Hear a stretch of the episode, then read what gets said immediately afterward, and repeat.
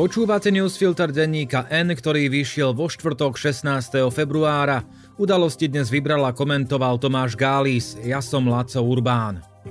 Dnes o tom, že Matoviča podľa Sulíka treba nechať vyčíňať, že hlava slovenských oportunistov sa opäť raz zdržala a že väčšia poslanecká aktivita nemusí znamenať lepšiu prácu. Chýbať nebudú ani správy jednou vetou.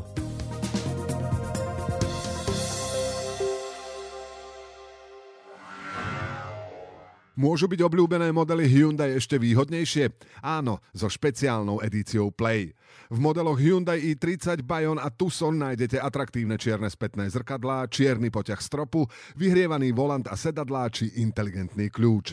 Ušetrite stovky eur a spoznajte všetky výhody Hyundai Play na www.autopolis.sk alebo v predajniach Autopolis na Panonskej, na Boroch alebo na novej prevádzke na Račianskej 155A. Vo štvrtok medzi 11.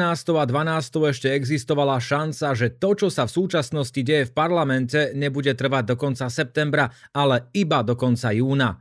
Nakoniec sa však klub SAS rozhodol, že čím viac sa Igor Matovič znemožní, tým lepšie pre krajinu. Zvláštna logika.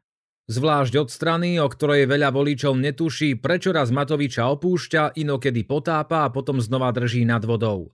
Už to ukončite. Prvou hýbateľkou najnovšieho vývoja bola prezidentka. Zuzana Čaputová sa pár hodín pred neúspešnou mimoriadnou schôdzou iniciovanou Smerom, na ktorej sa mal prerokovať skorší termín parlamentných volieb, vyjadrila k chaosu v politike. Situácia charakterizovaná legislatívnou smršťou, ktorá ohrozuje ústavné princípy a verejné financie, je podľa hlavy štátu neúnosná. Hoci pred dvomi týždňami akceptovala zhodu na septembrovom termíne volieb, teraz sa vrátila k svojej decembrovej požiadavke, aby sa voľby konali v prvej polovici roka, čo žiada aj opozícia. Matovičová reakcia bola predvídateľná. Predseda Oľano prezidentku obvinil, že sa riadi prieskumami. Reakcia Smeru sa dala čakať tiež. Strana prezidentku vyzvala, aby ukončila chaos a menovala úradnícku vládu. Hlas zas vyzval prezidentku, aby vystúpila v parlamente a požiadala poslancov o zmenu termínu volieb. Nebolo toho dosť? Pri SAS to však úplne jasné nebolo. Jednak preto, že napríklad Ondrej Dostal pripustil aj podporu skoršieho termínu a aj preto, čo pozostatky vládnej koalície vyvádzajú v parlamente a čo by rozpočtovo zodpovednú stranu teoreticky malo vytáčať do nepríčetna. Lenže práve na dianie v parlamente sa SAS pozerá spôsobom, že čím horšie, tým lepšie. Presnejšie, čím viac sa Šašo znemožní, tým viac ľudí ho prekukne. Takýto postoj sa naozaj ťažko komentuje. To sa podľa Saskárov Matovič ešte neznemožnil dostatočne? Jasné, držia dohodu, ale neboli práve posledné dva týždne, odkedy parlament schválil termín volieb, dostatočnou výstrahou, ako to bude vyzerať nasledujúcich 7 mesiacov. Vážne treba nechať Matoviča rozhadzovať peniaze na vlastnú kampaň, aby národ pochopil? Nepochopil by skôr to, keby SAS povedala, že sa to už nedá vydržať a preto ruší dohodu a bude za júnový termín, Bars ho navrhuje smer, a stojí za to ukazovať ešte viac ako pol roka, aký je Matovič Šašo aj za cenu, že to pomáha Ficovi? Má čo vysvetľovať. Sloboda a solidarita postupuje od minulého leta veľmi zvláštne. Treba uznať, že naozaj dostala Matoviča z vlády, ale to nie je jediný výsledok jej snaženia. Z vlády sa totiž najprv porúčal Sulík a po ňom zvyšní ministri za SAS. Po mesiacoch jej podpory nepodpory strana iniciovala vyslovenie nedôvery, v zápäti pripustila novú 76, ktorú však rýchlo zamietla. Po páde vlády SAS pristala na septembrový termín volieb, hoci to znamenalo umožniť vláde bez podpory parlamentu prežívať o celé mesiace dlhšie ako bolo nutné. A keď ten Matovič, ktorého dostali liberáli z vlády, naplno pokračuje v škodlivej politike v parlamente, tak ho nechajú tak, aby vraj ľudia pochopili. Richard Sulík bude mať v kampani svojho života čo vysvetľovať. Hádam to 5% voličov pochopí. Žil raz jeden človek, ktorý sa chcel stať najmocnejším v krajine. Ľudia ho mali radi a aby to tak zostalo, on im sľuboval všetko, čo im videl na očiach. Napokon takto robili všetci, čo chceli najmocnejšiu funkciu. Problém nášho Petra, tak sa totiž onen uchádzač volal, však bol v tom, že chcel, aby ho malo rado veľa ľudí. Aj tí, čo obdivovali mocného pána z východu, aj tí, čo sa ho báli, aj tí, čo s láskou spomínali na staré časy, aj tí, čo na ne nadávali, aj tí, čo by nedbali, keby im vládla pevná ruka, aj tí, ktorých sklamala tá neviditeľná. A tak Peter robil, čo musel. Aby si udržal priazen ľudí, nesmel až do voľby chodiť ani nahý, ani oblečený, ani peši, ani koňmo, ani vodne, ani v noci. Zdanlivo vyhovoval všetkým, ale v skutočnosti len prekážal menej ako ostatní uchádzači o najsilnejší stolec. Kto vie, ako táto rozprávka nakoniec skončí, isté je, že hlavný slovenský oportunista Peter Pellegrini opäť raz potvrdil, že jeho preferencie nie sú výsledkom náhody, ale schopnosti nevyjadriť jasne svoj názor, respektíve vyjadriť sa tak, nech si z toho vyberie každý to svoje. Najnovšie sme sa od neho pri príležitosti hlasovania v parlamente dozvedeli, že Rusko je agresor, no to je ale novinka, ale že nemá cenu zaoberať sa slovíčkami a hlasovať o tom, či v Kremli vládne teroristický režim. Vraj to nikomu nepomôže. Dodajme, že zvlášť to nepomôže Pelegrinimu. Čo tam potom, že ruskí vojaci systematicky bombardujú civilné objekty, zapríčinili smrť tisícov civilistov, znásilňujú, mučia a unášajú. Pelegrini terorizmus na rozdiel od premiérskeho postu nevidí. Keby si mal vybrať, zrejme si vyberie Západ, ale keď treba, napadne aj zmluvu s Američanmi, ktorú sám pripravoval. Jasné, je proti agresii, dokonca je za pomoc Ukrajine, ale nepomenuje veci pravým menom. Hlavne, aby aj jeho bývalý pán neobvinil, že je bábkou Washingtonu. Hlavne, aby neprišiel o voličov, inak by totiž hrozilo, že nebude tým, kto po voľbách rozdáva karty.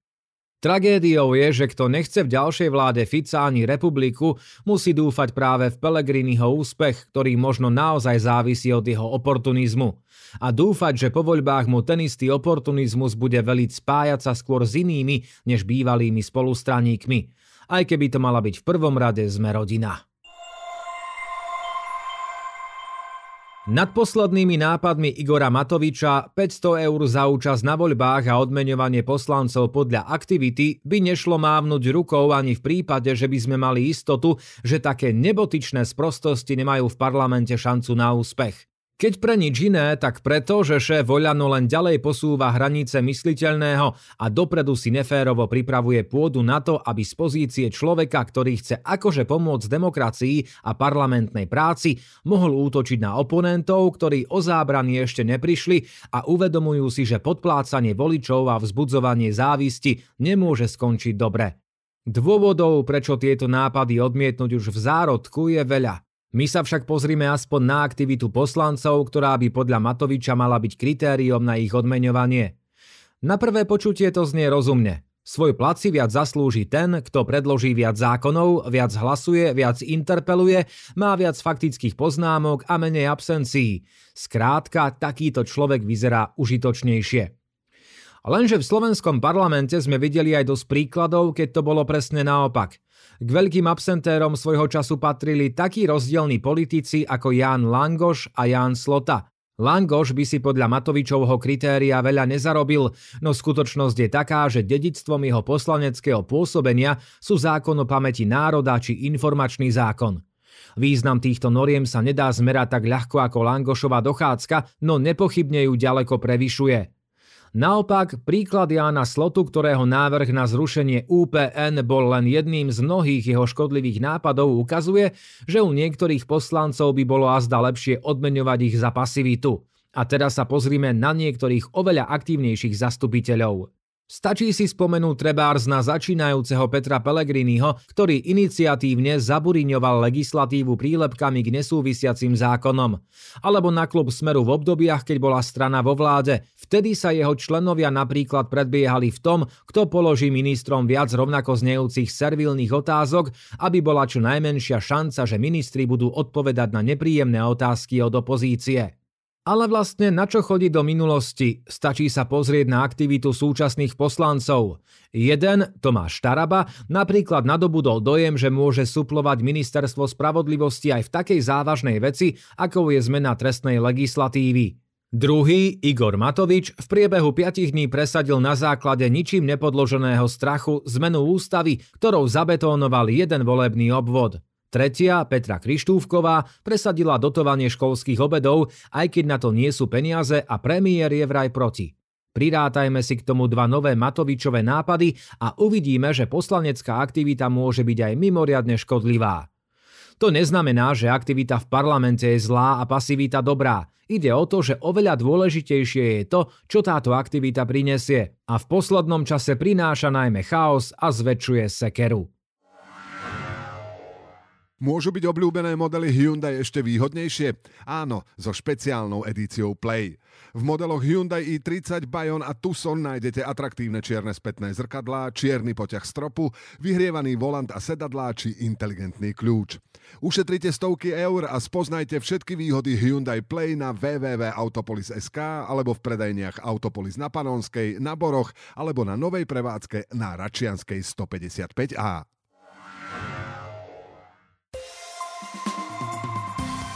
A teraz správy jednou vetou. Ministerstvo financií odhaduje, že štát vyberie v tomto roku na daniach a odvodoch o pol miliardy menej ako ráta rozpočet, aj keď sa ekonomika vyhne recesii, súvisí to s množstvom narýchlo prijatých opatrení, najmä so znížením DPH pre gastro a športoviská.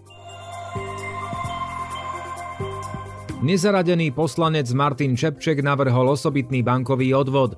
Poslanec Oľano Milan Vetrák predtým opakovane vyzýval poslancov, aby takýto návrh podali. Sám to neurobil, lebo vraj rešpektuje premiéra, ktorý zdaňovanie bank nepodporuje.